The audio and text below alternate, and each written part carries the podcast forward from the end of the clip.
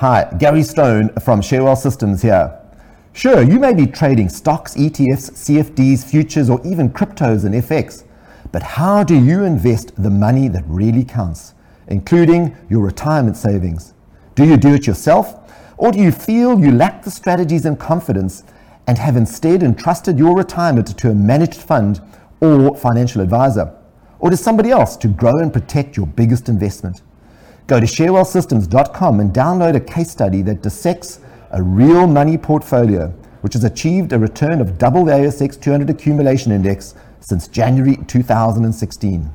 Share Wealth Systems is proudly powering the Spotee Your Call Hour right here on Ticker.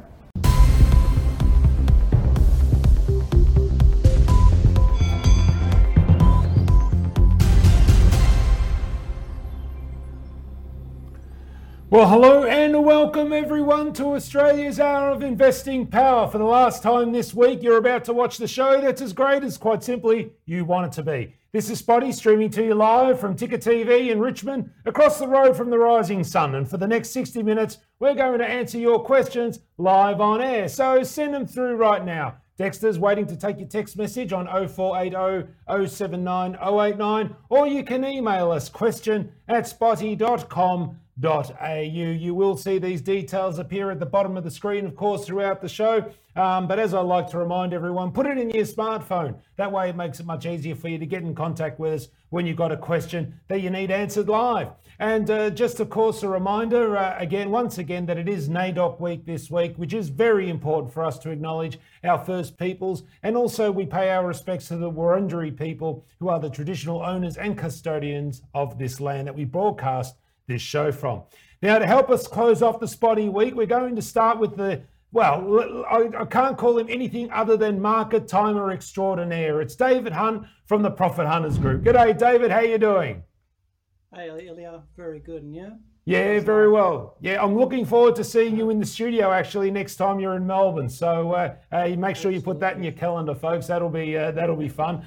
But before that happens, though, David, yeah, for those that may not know um, about you or your background, why don't you tell us a little bit about your investing style and then the business that you built at Profit Hunters and how you help investors every single day?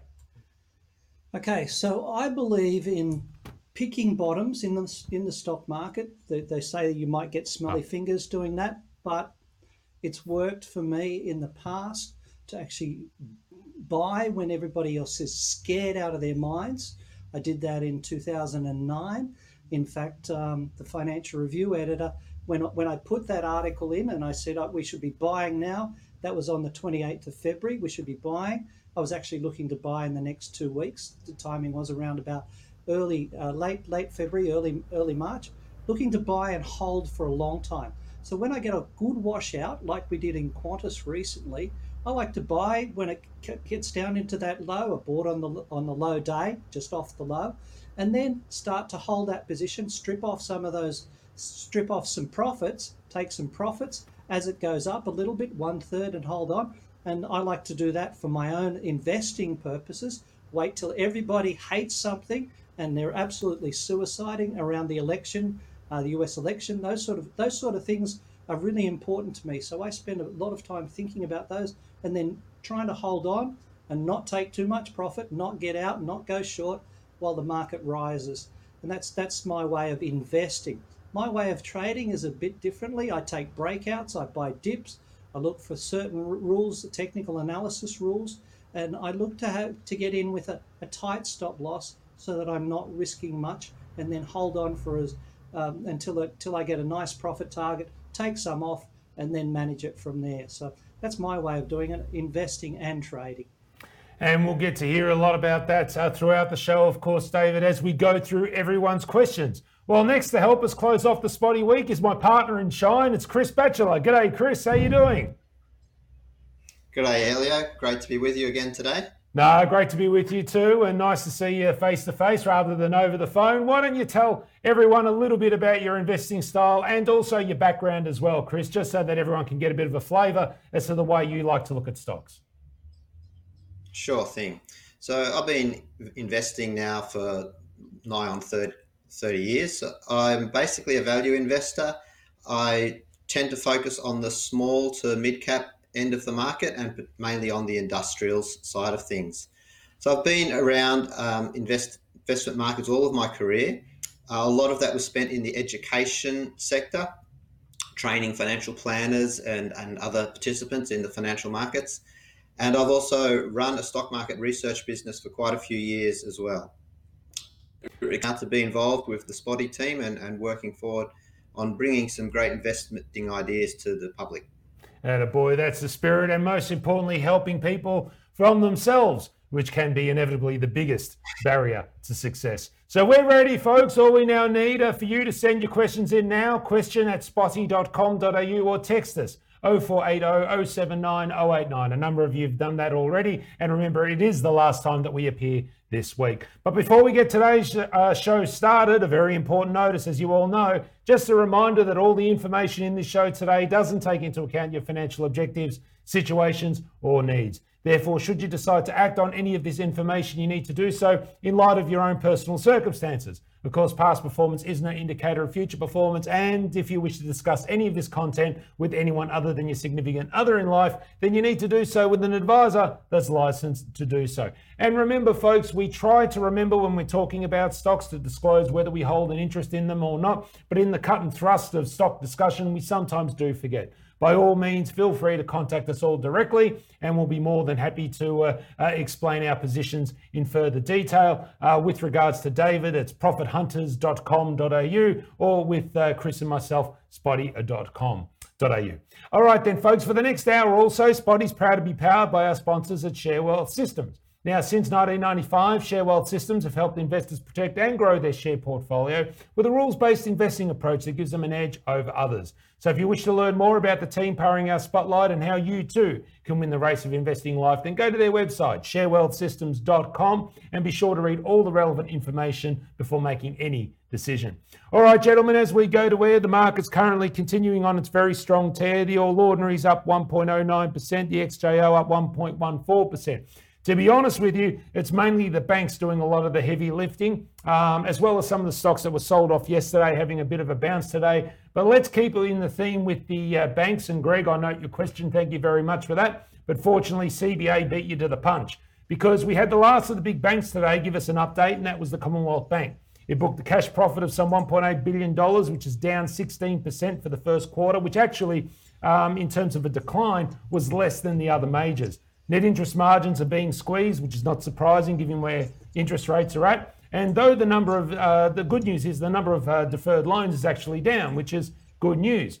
So, Chris, there's been a bit of positive momentum return to the banking sector on the back of this.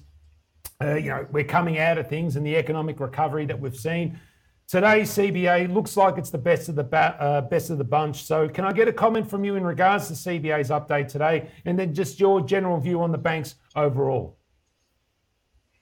Yeah, I mean, as you said earlier, generally a pretty positive result. Obviously, the headline figure is a cash profit fall of 16%, but operating income's flat.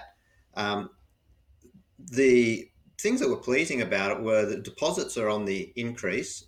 I guess that reflects the uh, the take up in um, savings rather, you know, deferring of consumption. So in a sense, that's a good thing. People are being sensible and preparing for the future.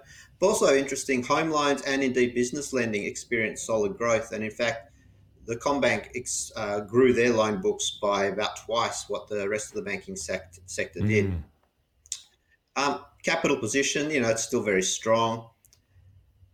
The, the, the challenge for the banking sector as a whole is that we're going to be in this lower interest rates environment for a long period of time and that's squeezing their net interest margins. That's not going to go away. So in terms of you know the CommBank themselves, operationally their performance is good. It's about as good as you could expect, but they're still facing these macro headwinds, and it's going to make it very hard for them to find growth, or for any of the banks for that matter, to find growth over the, the next few years. Now, David, you've talked to us on this program a number of times before. It was once a stock to help us see the light on CBA, and it's done quite well uh, since that. Uh, but then again, to be fair, the one that you don't like, Westpac, that's also done well too. So, how's about you give us a comment in regards to CBA's price at the moment, key levels you'll be watching from here on in? And then I'm sure Greg would very much appreciate your general view on the banks and whether that's updated since you last were with us. Okay, for me, um, I've been, as you said, a bit of a fan of, of, of the banks, particularly CBA. Uh, I also have liked NAB. We've had NAB in a, as a profit hunter group trade uh, and been profiting quite quite nicely from that over the the, the not too distant future. Uh, sorry, over the over the uh, over the recent future. So, what I found was, where are we? Just a second. I have to put my screen up some reason I'm not getting my screen up here. Ho- i was hoping to give you. A, ah, you've gone. You've gone black, young. Uh, you've gone black, young David. so we're, we're, uh, we're... So CBA. Where there we go. CBA has a target up towards that. Uh, much bigger area at the moment with now uh, uh david just uh, quickly my good man unfortunately we've only got a black screen for you david we're only, oh there we go we got we're, we're live we're live excellent okay. go for it I've been, I've been hoping to buy CBA down towards $62.34. I hold a lot of CBA. It's a very substantial part of my portfolio. So um, I, I, haven't uh, I haven't lost any uh, love for it. Uh, and I believe there's a, a some, I, I notice a lot of stocks are actually paying the dividends that they deferred now. Uh, CBA still has, has taken advantage of closing lots of lots of branches and making sure it gets rid of those pesky pensioners who might be trying to do banking with them uh, in local areas. Uh, $79.86 target is is what I've been calling down to. I'd be I would have been happy to buy at $62.34. I don't think it's going to get much through $79.86 to be to be perfectly honest. I still think it's going to spend maybe another 3 to 4 months ranging and, and shopping and changing, not getting much above $80. If it mm. gets above $80 in a clear way, probably $84 is even more important. Then I'll start to think about new highs towards $100. At the moment, volume is just not giving me the, the edge for the pickup with this. One of the, the, the banks that I actually find the strongest is actually National Australia Bank. And we have that as a PHG trade. We've been buying since down in here. And just around the $18 area, looking for $22.57. So I've stuck with the banks. I still don't like Westpac. ANZ is probably a, a, is a good stock. I have sold off some of my uh, ANZ, but still hold, and I hold. I still hold in all of the banks a touch in Westpac. It's still weak in my opinion. All right, then. So we'll go to uh, one of the sectors actually that uh, had a bit of a sell off uh, yesterday was a number of stocks in the healthcare space. Now, Sean has actually emailed the question. Um, two stocks, but the first one I'm going to talk about is Fisher and Paykel Healthcare, Chris. Um, it took an 11% hit uh, on the day, of course. Um, I think, if my memory serves me right, it might be down a little bit further today. Obviously, on the back of a potential um, vaccine for uh, COVID 19, which would mean less ventilators, of course. And we know both in the case of Fisher and Paykel and ResMed, both of them had pretty uh, stellar recent periods as the sale of those went through the roof. So, notwithstanding the fact that, you know, the good thing being there's a possible cure, Fisher and Paykel, it had the anomaly of this environment and ResMed. Let's bundle the two together if you don't mind, Chris. What's your updated view on the business now? Is this just simply a case of the price returning more to normal levels? I mean, it seemed kind of silly because you would have thought that this would have happened, but anyways, there you go. Um, or is it potentially something more sinister down the track? What's your view in regards to Fisher and Paykel and ResMed? Yeah, sure. I might just focus on Fisher and Paykel if I can. Yep. Um, so, you know, they've been a significant provider, as you mentioned, of the equipment used for treating COVID and yeah, including the consumables. Um, so growth in that business is likely to moderate once a vaccine comes into play. Um, mm-hmm. But uh, like you say, that's that's an expected outcome. Putting COVID to the side for one minute, they have been consistently growing their revenues at like 14% for the last five years, and profits, in fact, at 20%. So you know they should do well. However, it is worth noting, um, looking at analyst forecasts, that they're actually forecasting a small decline in revenue and in profits in FY22. Okay. So, as for the fall yesterday, I mean, it was mainly the result of a, a fairly dramatic rotation out of growth stocks and into more of the sort of value stocks.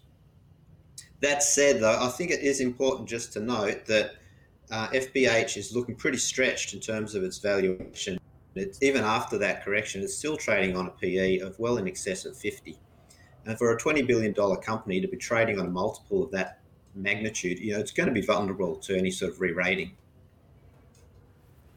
Yeah, and we, we definitely had that uh, just recently. David, I'd be interested in your view in regards to this because when you see savage moves like that, I mean, ignoring the news, let's let, us let us just put that aside. I mean, obviously, when you get big price, you know, big gap down days or gap up days for that matter, you know, what should investors be thinking here in regards to that in light of Fisher and Paykel, and, and let's just throw in their ResMed as well. Okay, um, I, am actually going to shift the shift the languaging here a little bit. Treasury wine estates. I'll give you an example of what I what I don't like to do mm-hmm. is to buy on the first decline.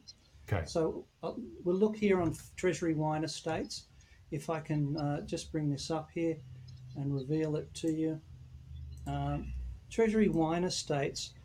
We just bought that on the day. I tweeted that to uh, to to Elio and put it out to the group that follows Spotee. So if you're Spotee follower or you like Spotee, go and ha- go and sign up to Elio or my my um, tweet tweet tweet Twitter accounts, Profit Hunter GRP, and uh, Elio's, which is uh, Spotee, I think it is. If no, just Monet. Elio's is good. And what I do, Elio D'Amato. So what I do is I send it send it out to, to Elio. He gets it gets gets a bit of when I see a bit of a bargain. So uh, Treasury Wine Estates has had these massive declines all these times, right? It was a star. It was everybody loved it. The Chinese were buying it. In Fisher FPH, Fisher and Paykel Health, it's only just started any decline that it may be in. So I don't want to. Re- I, I really need a better place to buy. If it is going to decline, um, I'd rather see it. I'd rather be buying it um, on a on a structural point in the shorter term. At the moment, I can't find a structural point unless you, you put a stop loss below $30. So my tactics are a little bit different depending. You've seen a big decline in that Treasury wine estates, but in Fisher and Paykel, it's had its first shock. So most investors, particularly institutions, move very slowly and they don't think very sharply. They don't want to get out unless they're making a good, unless they've made um, a really good long term decision. If they're making money on something, it takes them a while to bail. So this sh- initial shock should drive it down to $27.40 if it breaks $30. So my I can't find anything structurally to buy off down here. Uh, I'd be looking at maybe at $28.44 if I if if I can see this churn up towards $31.98 and then go down to $28.44 then I might thinking about buying it for another rally. But at the moment, I, I think it'll it's it's it's kind of being punched and it's going to be dazed and confused and chop around for a little while, then probably have another fall. Well, you are cut from a different cloth. That's why we bring you on the show, David. And one of those sectors in particular, you know, you mentioned actually in your introduction there when you talked about you like to look at stocks that are absolutely uh, uh, beaten, uh, metaphorically speaking, from an investment perspective. You pointed out Qantas, as you mentioned. Um, a lot of those travel stocks, it was a topic we talked about yesterday, obviously, with the launch of the vaccine, that, you know, potentially uh, they could be doing quite well. And one of the other stocks that um, Sean talked about was a Unibail Rodamco. Uh, which of course uh, popped 40% yesterday um, on the back of the fact that uh, it looks like the uh, that vaccine may mean we can go back to food courts and uh, contract, you know, all sorts of bacteria and E. coli or God knows what else you get at those cesspits of viruses. So, with regards to um, you know that whole view there, I'd be interested to, to hear how you've been playing that travel space, and then more specifically for Sean, um, uh, Unibail Rodamco.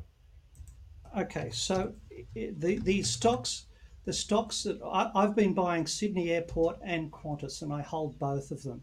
Now, for my my subscribers, I have a, a brilliant trader, uh, uh, Cindy, who, who shares her trades with with the members, and, and so she when she always talks about her trades a bit, and um, and so she's been buying Flight Centre, and the stock here I'll show you I'll show you on the screen now is Flight Centre. Where are we?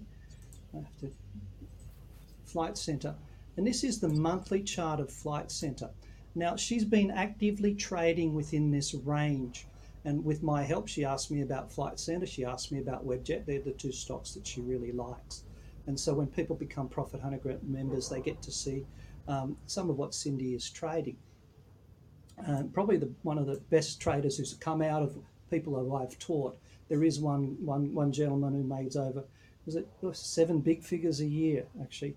Um, I was I was given a report of that uh, I taught him how to stop losing money and start making money, which is a beautiful thing to do, really pleasing. So he's probably my best best best result.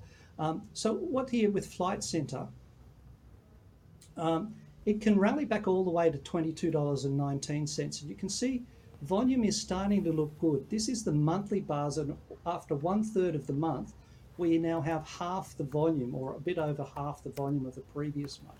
So this is what's called a retracement correction, if you like, but it's also quite cheap because people will still wander into Flight Centre um, because they've probably forgotten how to use a lot of uh, internet-based travel companies because it's been such a long time since they can travel.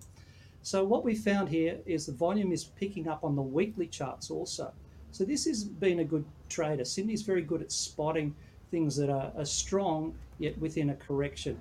My, myself, I found this pattern a little bit uh, a little bit deceptive because it's still it's still not clear. It's starting to get a lot more clarity to the top side. So I like $19.09 and $22.19 in Flight Centre. So that's a very short, Cindy's uh, sh- quite short term trader. I, I, I will short term trade and invest as well. So Webjet, we can maybe, see. Maybe, sorry, David, maybe just to get it along, would you mind just covering, just go over Unibail Rodamco, um, Unibail, uh, URW, okay. yeah. Unibail, Uni, every every two weeks, I do a, a, strategy update and forecast for what the market should do on a Monday night. Uh, for those who are interested, um, send me send me an email. Go to the website profithunters.com.au and ask for a hundred dollar discount on the next one, which is on Monday night. Uh, actually, $150 discount that would be fine, which is on Monday night. And and one of the stocks I have a section in I have a section in called um, trader date. And this is worked out on timing. And URW was one that came up in the trader date series in the last month. We've been looking for around this time for Unibail, URW, to be in a, in a stronger position. And it certainly was. Plus, it was sitting in the index that I am very preferable. I shifted a lot of my superannuation into that recently um, you know, on the last last good decline, which is the property index. So property index has has had a lot of uh, bad news about it, but it's remained very strong.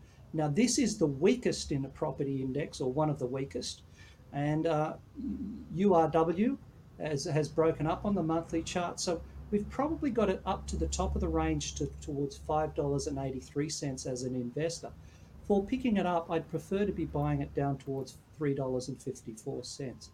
This, um, I think, from from memory, I'll have to go back to the forecast for those people who want to see that, should last into early January with a short, medium term target at $4.50, and I'd be running a stop loss at $3.10 if you were buying this. Okay, so Chris, I mean, obviously, we know how tough it's been for retail property trusts, uh, no better exemplified by URW, of course, with its European assets. Um, it's still some way off its all-time highs, um, and definitely off its 12 month high, 12 month highs, that is, uh, by some way. So, um, do you think there's redeeming grace for Sean in this one here? Um, potentially. So, I mean, as you point out, it's sold out when the Lowys sold out about three years ago. Ever since then, it's just been a down, mm. and a really steep downhill slope recently. So obviously, a vaccine is going to help um, people resume some sort of normal life, and that will be a very positive thing for URW. Um, but it's also worth just looking at the business as a whole. A measure that I like to is what's called the Altman Z score, yep. which provides a, a, measure of bankruptcy risk. And when you look at URW, it's um, currently rated in the distressed zone on that particular ranking. They've got a lot of debt, they've got high capital requirements they're getting low. Issues, you know, they predate COVID and not mm-hmm. resolved yet. So the upside is the valuation is really low at the moment. So if they can stay afloat and make some modest improvements to profitability, then yeah, there may be some significant upside. But it's not one that I would call a low risk investment. Yeah, and of course, the Altman Z score, something I know very well, given it was part of my career for the last 20 years. So let's move on to the next stock, Chris, if we can. Um, actually, both Fiona and Sharon have asked about this exact same stock and literally within five minutes of each other. So I don't know if they're the same person using an alias, uh, but both of them great supporters, though, of uh, Spotee. Um, the company's EM Vision. Um, the code at home for those uh, wanting to play along is EMV, uh, producing a diagnostic tool which look, I've got to admit, has been having some pretty uh, strong results to help uh, predict things like uh, um, stroke and other uh, upcoming items. So, just wondering whether this medtech business has come across your radar, Chris, and uh, if you have a view on it. In all honesty, I haven't come across this business okay. prior to today, so so no, I don't really have a view on it. No, that's all right. That's okay. Well, David, let's go to you then in regards to the chart. So obviously, it's been screaming northeast, uh, which is you know, you don't need to be a, uh, a member of the uh, Professional Association of Technical Analysis to know that that looks like a good chart. What would be your levels yep. at this point that you'd be uh, advising uh, both Sharon and um, Fiona that they'd be wanting to keep an eye on here? Okay, just uh, needing to do a few little things here. I'd be looking for $4.35 on the top side, looking to buy dips down to $3.36. It actually looks like the chart of Harley Davidson um, in the US for uh, many, many, many years. Just a beautiful, beautiful movement up. Um, let's pick, let's give you a, actually a glimpse of it there. Um, stop loss would be below $3 if you're holding it for the medium term. Um, and if it washes out nicely, look for $2.54 on the downside.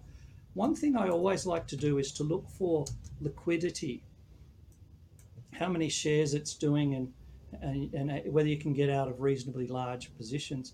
So at the moment, its uh, volume is, I have to say, uh, about 200 and 2.7 million shares for last time. So what I'm seeing on the daily charts is it's probably getting a little bit close to terminating this particular move up, I'd be looking to take some profit at $4 if you've had a substantial position or were trading it.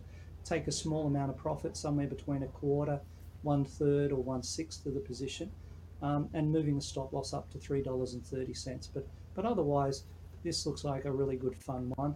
Um, certainly, certainly profitable and useful. It is, it is slowing down just a little bit. Maybe I've noticed a lot of the small cap stocks, um, the small cap stock index is, is suffering because the institutions are getting into the large ones. They've had money on the sidelines for some stupid reason. They don't like to pick the bottom of the market. They like to wait till there's confirmation. They tend to stay stay up and then all jump in in a, in a big hurry all together. I guess it's the, the feeling of being in the club is important to them. Hmm. They don't know how to use stop losses, I guess, uh, as well. So at the moment, um, at the moment, I'd be a little bit wanting to take a bit of profit off the table if you're in from higher levels or trading it.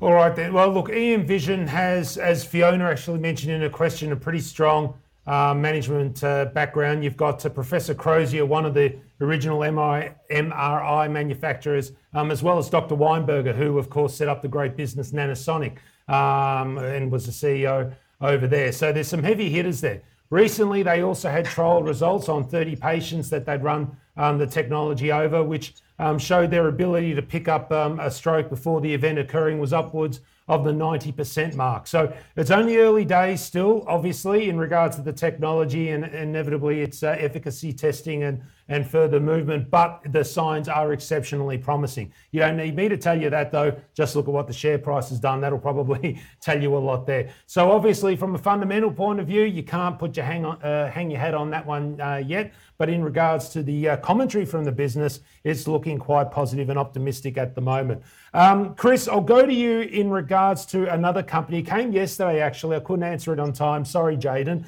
It was relating to ReadyTech. The code is RDY. Um, now, they he was uh, just wanting to guys. They've acquired a business, Open Office, and also um, there's this uh, deal with Pemba Capital who is, um, you know, their shares came out escrow, but they're going to continue to hold on to them. Do you have a view in regards to RDY? Yeah, sure. I've had a bit of a look at this. Um, just you know, looking at the acquisition itself, I think it makes sense. Mm. It's um, it's a business that has a, a strong um, strong recurring revenue base. So you know, ninety five percent client retention rate. So that's very positive.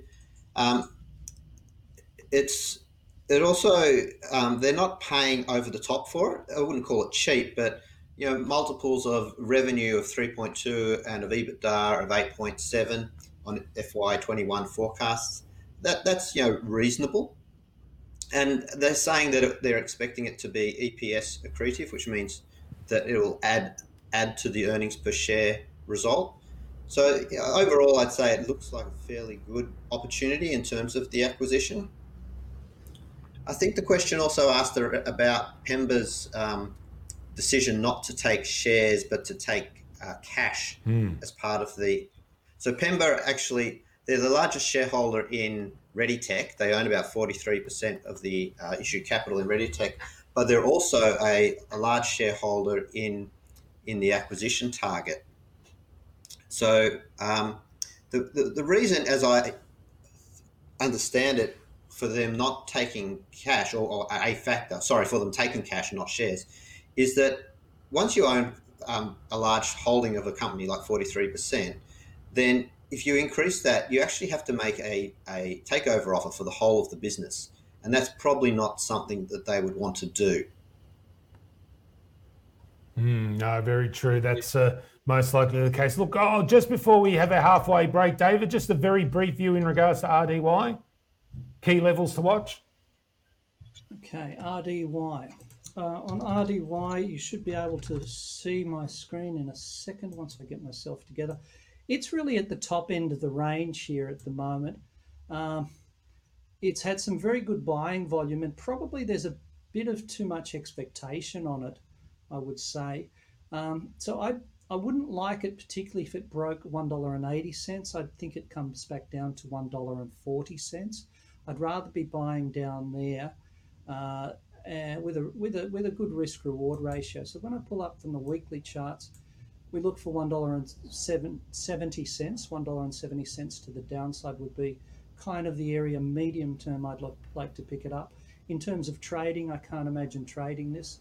Uh, it's still corrective in nature if it declines to that $1.40 or to the $1.70. So generally, I'll have a stop loss about uh, 10 cents underneath those entry levels there. So at the moment, nice pullback. Uh, certainly watch it in case it breaks and closes above $2.22. Then that would be a jump on board. But at the moment, I kind of feel like it's a bit overdone and needs a pullback on, particularly on the the short shorter term basis. Yeah, it's starting to look weak on that chart to me. All right, then. So just be cautious there. And just in breaking news, Sharon's just confirmed she is not Fiona, not the same person, though obviously Fiona must be an intelligent girl.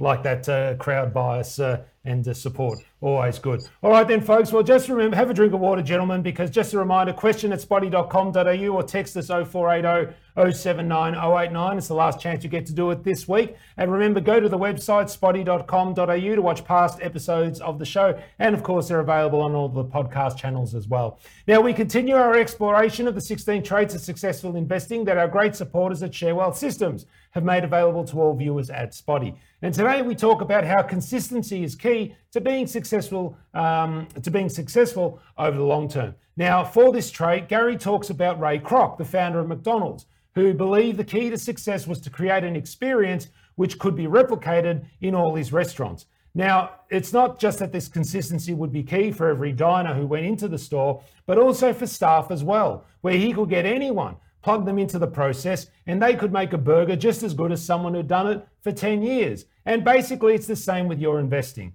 Keep it simple, keep it consistent, and make it replicable. You will find that success will come closer than you think if you do those three key things. So go to the website 16 traits, that's 16traits.com, and learn why consistency is key for successful investing over the long term.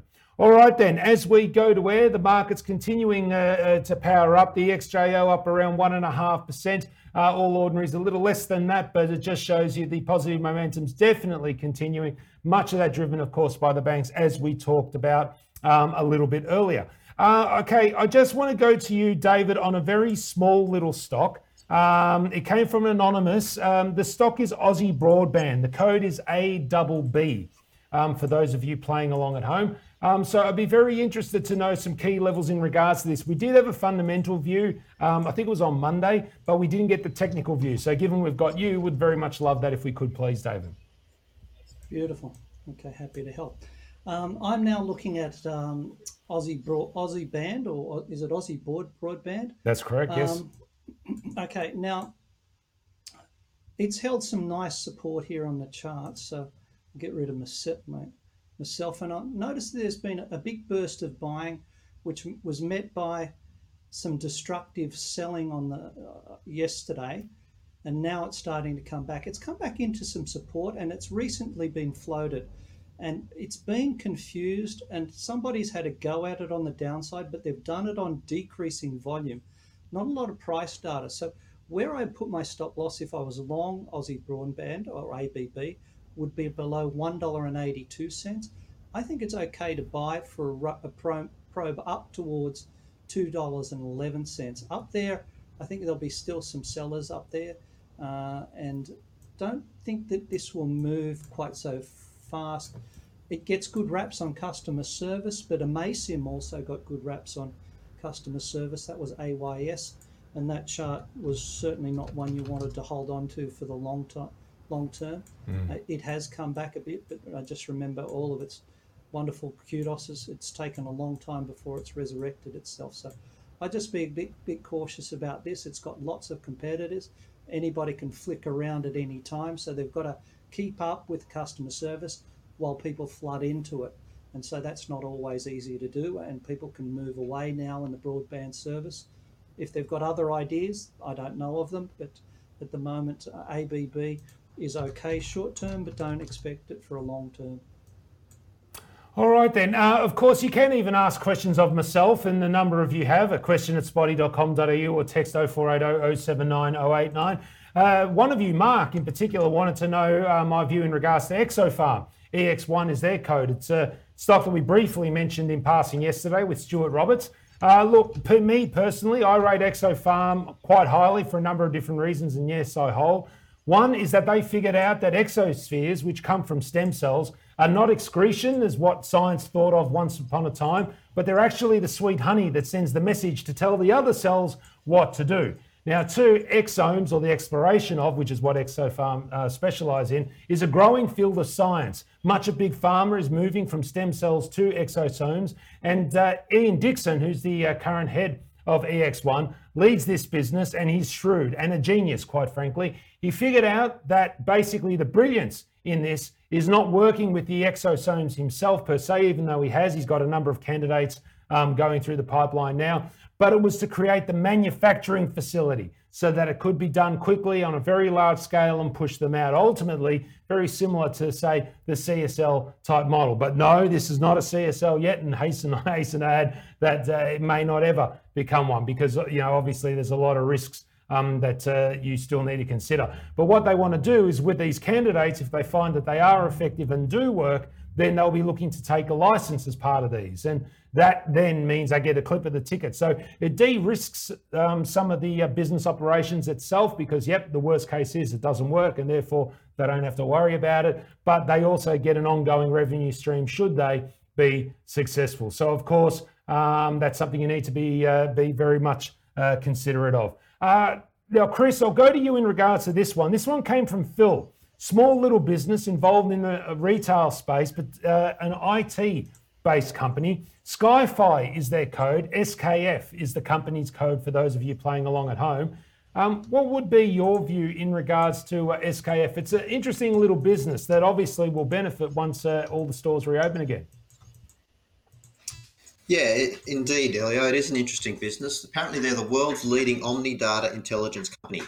Oh well, there I you go. confess, I had no idea what Omni Data Intelligence was. but apparently, it's it's the practice of analyzing multiple data sets to create a complete understanding of experiences across the physical and digital world.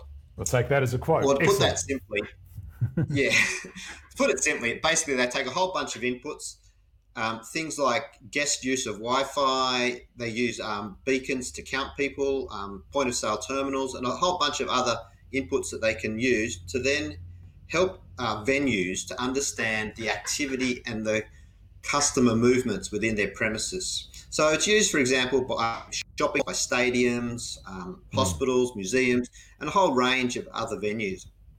And the whole idea is that you're helping the venues to understand their visitor behaviour, and then you can improve the experiences and generate some useful insights which can be used for marketing purposes. Um, of course, this type of product has also become very relevant in, in the age in which we live. And they've just recently released a product to help venues manage their compliance obligations in, in the COVID era. Of mm. course, uh, you know venues have to now keep track of how many customers they have in a, in any particular part of the venue at any point in time, and so this software helps um, helps them to manage all of that.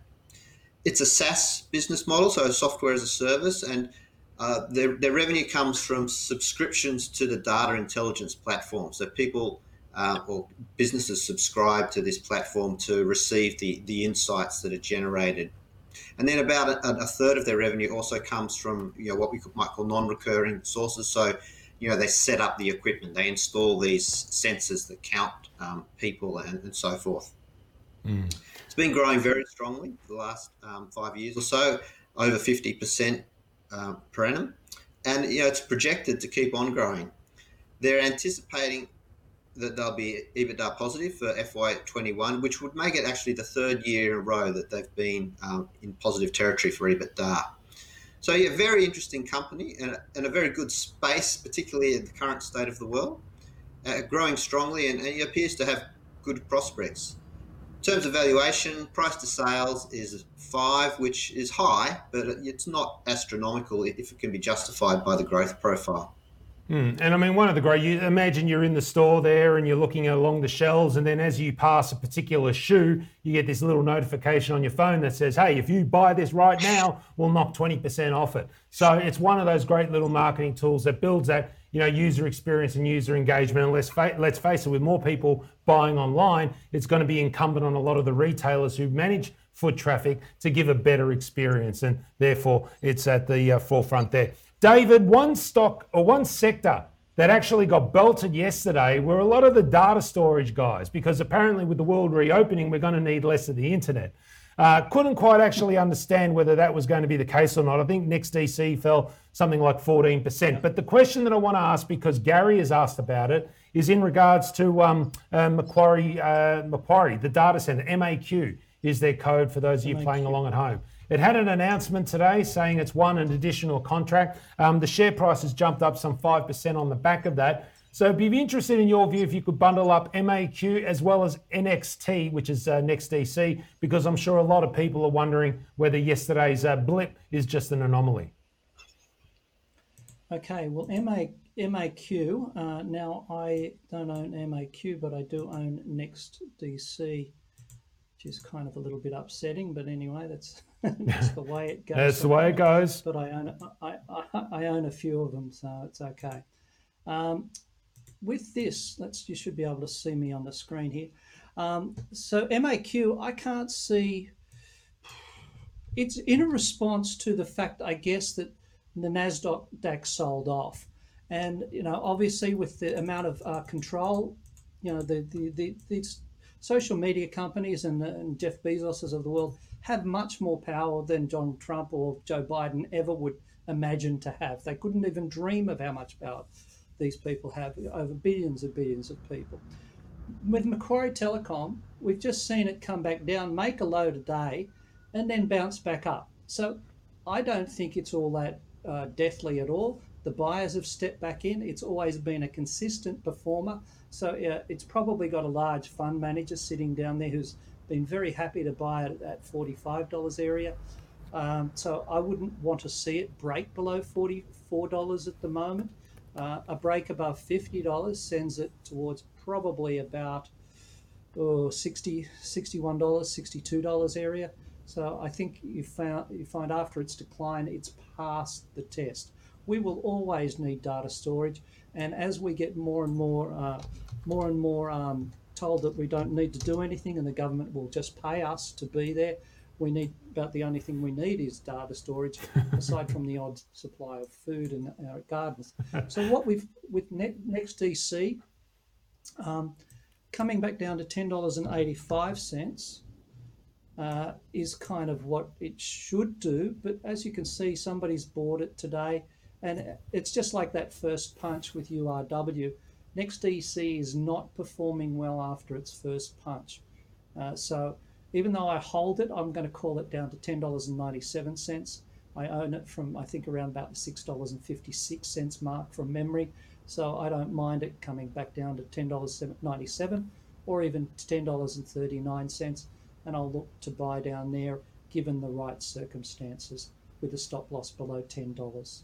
Okay, well, David, you mentioned that you had a couple of them, i.e., referring to stocks. There was a question from Mark um, who has a question around portfolio construction, in particular, the number of stocks that you should hold. So I'll read uh, verbatim, or paraphrase, actually, I should do that. Um, uh, some say that one's portfolio should not exceed, say, 15 stocks. Um, now, he would like our view in regards to what the uh, split in a portfolio should be. So basically, how many stocks should you hold that you can still get a performance edge, but not over dilute um, you know, your uh, performance when you do get one absolutely right. So um, I'll pass this around the table for everyone's view. So, David, what's your view in regards to the right amount of stocks um, in a portfolio? Remembering that many of us may manage two or three portfolios. We've got, you know, one for ourselves, one for the super fund, and, and then one for the kids or something like that. So, um, you know, what would you normally um, recommend to uh, members of profit owners uh, with regards to uh, the number of stocks they should be holding? my belief is if a stock is making money for you, if it's paying dividends, if it is increasing in price over time, and it's working and you are in profit, you hold it and hold it until something changes. Now, I got a call a number of years ago from a gentleman, and he was scared that 98% of a substantial portfolio was in corporate travel he was scared at, I think it was about $4. And after that, it went up to $11. And I can't remember where it went to after that. Think it went to $32. He held it all the way up. Now, Jim became a Profit Hunter Group member uh, after a while, and, but he was really concerned. And I said, Well, this is great. Just the trend's up. Keep going with it. Milk it. And he was scared at four bucks. So it went to $32. So for me, if it's working, don't screw with it, but make sure you have some stop losses higher up. Uh, sorry, lower down, so that you're not taking it. And if you and, and have an exit strategy, if it's working, then that's great. In terms of uh, in terms of recommendations, most people will say the Zurich axiom say 11 stocks. Any any benefits of diversification diversification have been broadened by having a, are um, lost after 11 stocks. It's a book called The Zurich Axioms. I recommend that for, pe- for people who want to concentrate on that. In terms of in terms of what's in my portfolio, I've got up. I think I've got about 30 stocks at the moment, and so what I've found, even with 30 stocks, the diversification, my stock, my, my portfolio has has had some wonderful moves and some of them were balancing each other out. For example, I was long gold, had a few banks and financials in there, and they were the golds were outperforming the banks for a while while the while the banks were going flat. So the portfolio went up. So for me, if it, it basically it's it's a question of managing it. Make sure you've got your stop losses on, so if something happens, you, you can I can move away from that. But really, I, I don't think I don't think you need to. Uh, I don't need to think you need to be too prissy about a portfolio. And if you look at some of the portfolios for big funds, they have a large spread, and quite often they underperform on the upside, and they and they mm. um, they they don't get as trashed on the downside. So um, for me, it's I don't think it's a question of stocks. It's a, man, a question of management and keeping the ones that are working on it.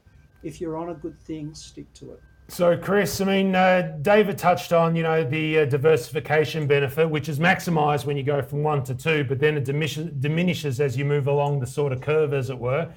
What would you suggest would be an appropriate number for someone looking to construct a portfolio that, notwithstanding, we all want them going up, but we have to acknowledge that they don't all do that at the same time? What would you suggest would be a, a good number there through your learnings? Yeah, I generally stick to the 15 number for mm-hmm. for my purposes. I think that gives you a good uh, trade off between having a, a, meaningful allocation to each stock, but also having sufficient diversification. Mm-hmm. Uh, that said, right now, probably around the 18 sort of mark, and it's sort of inconsistent with the, the approach that David was describing. I have what I call the bottom draw stocks. And so they're stocks where, you know, they're good businesses, they're performing well, and I really don't you know, they don't keep me up at night. They're, they're very safe. So I just leave them and I just let them sit there. And I don't really mind what percentage of the portfolio they are. And I kind of exclude them when I'm looking at the rest of the portfolio. So I've held a stock called Sika, which is a Swiss stock for the last uh, four or five years. And, you know, it's tripled in that time. And it's just one of those ones that, barring anything uh, calamitous or me needing the cash for some desperate reason, then I'll just leave it and let it sit there for as long as as long as it keeps to be a good business. Yeah. So, and look, I mean, from my perspective, it's uh, I take a bit more of a different uh, sort of view. I've got uh, 20 stocks, you know, minimum in my portfolio, but then again, I tend to go for you know a combination of some of those solid bottom draw ones and also some of the risky ones. And because of that, um, you know, the amount of uh, beta that I get or volatility that I get in the portfolio can be quite large. So I like to diversify that out away a little bit. It just helps me uh, rest easier um, by doing that. And then the other thing, of course, being that I just love stocks. Now, when you just love stocks and it's your hobby, not just something you do for the long term, you can collect some of these things. But both like Chris and David, as they articulated, uh, I definitely have my reasons why I bought them, and I know my reasons as to when I sell them. And when that occurs, you have to do that unemotionally. With 2,000 stocks out there, trust me, folks, there's more than enough to fill in the gap if you need to. All right, then, gentlemen, it's time for our See the Light segment, which is a very popular part of our program, proudly brought to you by our partners in Light at Maqro Capital. Maqro Capital gives uh, everything that you need to discover, analyse, and execute on investment opportunities. This is why they're one of Australia's leading research uh, and advisor shops helping everyday investors shine a light on financial markets so that you can navigate them with confidence. Head to their website, maqro, that's M-A-Q-R-O dot com dot au to learn more. All right, then, David, I'll go to you first. Two stocks that you'd like to help us see the light on that we can go total off, do our own research into, and see whether they align with our investment objectives and tolerance to risk. Okay, now for me, this is a very illiquid little stock. It's called SAU Southern Gold. Mm-hmm. And uh, if you can see the charts that I've got up here, uh, we can see, oh, here. Uh, there we go. This is SAU, Southern Gold. We can see that it's lobbed onto 10 cents and it's tried hard to break through that. So for me, this is in a good position. There's a few things what I in what I call for my members in the, the morning trading webinars, um, the morning morning trades, uh, called the speed webinars uh, where I issue buy and sell signals for the day and for months and investments as well. Uh, what we find is it's held onto that 10 cents. It is on what I call stocks to watch. So we can see on the monthly charts getting above this 17 cents looks for 22 cents and 31 cents. That's easy. At the moment, uh, I'm trying. I have. I'm not long this. I'm trying to buy this on dips, dips, and or on a breakout. Above 14 cents looks for 15 to 16 cents. And we can see that today it's, uh, it's had a bit of a pullback. So I'd like to be picking it up around about 12 cents to 11 and a half cents yep. in that zone with a stop loss below 9.9 cents.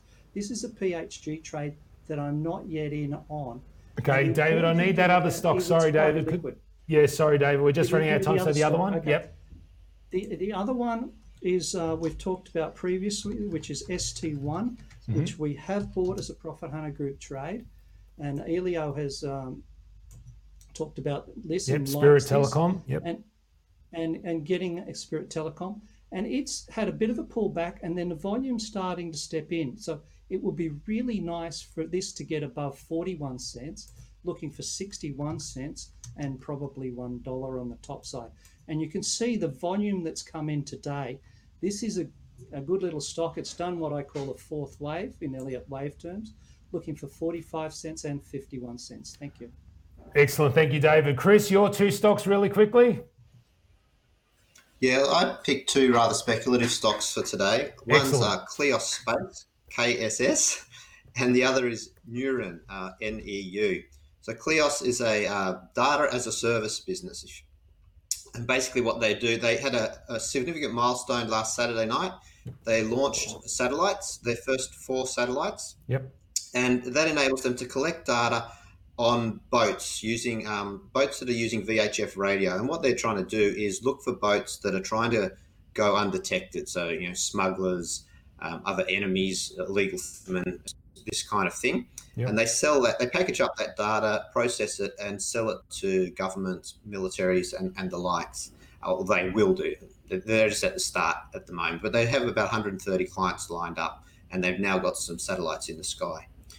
Uh, biotech stock in the clinical development phase. They're focused on neurological diseases.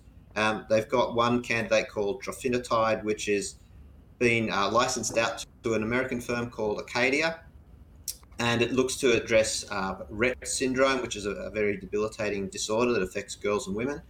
Um, and that's in phase three trials now. Acadia yeah. are taking all the risk with that, but they also then, of course, have the, the rights to the revenue. But Neuren will receive um, milestone payments as well as uh, royalties. That Neuren also retained the rights to all territories outside of the US, and they're also working on a number of other um, applic- uh, diseases as well. All right then. So uh, NEU, KSS, uh, and in regards to David's SAU and ST1. Uh, and that, of course, was brought to you by our great friends at Maqro Capital. Go to the website maqro, maqro.com.au to see why they shine the light on investment opportunities every single day. Well, that's all we have time for, gentlemen. Uh, first, want to thank my partner in Shine, Chris Batchelor, for your appearance today. Thank you very much. Thanks, Elliot. And to, of course, our uh, great market timing friend, the, the great man, David Hunt from Profit Hunters. Uh, profithunters.com.au is where you can go to learn more about the services that David offers. Thank you for your participation today. Thank you. All right, well, spotee.com.au is where you can go to watch past episodes and also learn more about our consulting services. You'll see there's a section there in the top toolbar. You can easily click on that and that'll appear uh, easy for you to uh, see that. You can follow us on social media, of course, Facebook or LinkedIn, myself on Twitter to keep abreast of what's going on as well. Uh, any questions, if they pop up to mine over the weekend, send it through question at spotee.com.au or text us 0480 079 089. And if there's an expert you'd like to see on the show, also, we're happy to take that suggestion as well. Thanks again to our partners in Shine. Uh, that is uh, uh, Share Wealth Systems. Remember 16traits.com to learn about the 16 traits of successful investing. Thanks, Ticker, for letting us take an hour of prime time. Thanks, Mike, for pushing all the right buttons. The Ben Robin Rowe Show is coming up next. And until next week, I'm Elio D'Amato. You've been watching Spotee, and together we've been shining the spotlight on shares. Now, Donald, don't stuff anything up while we're off air.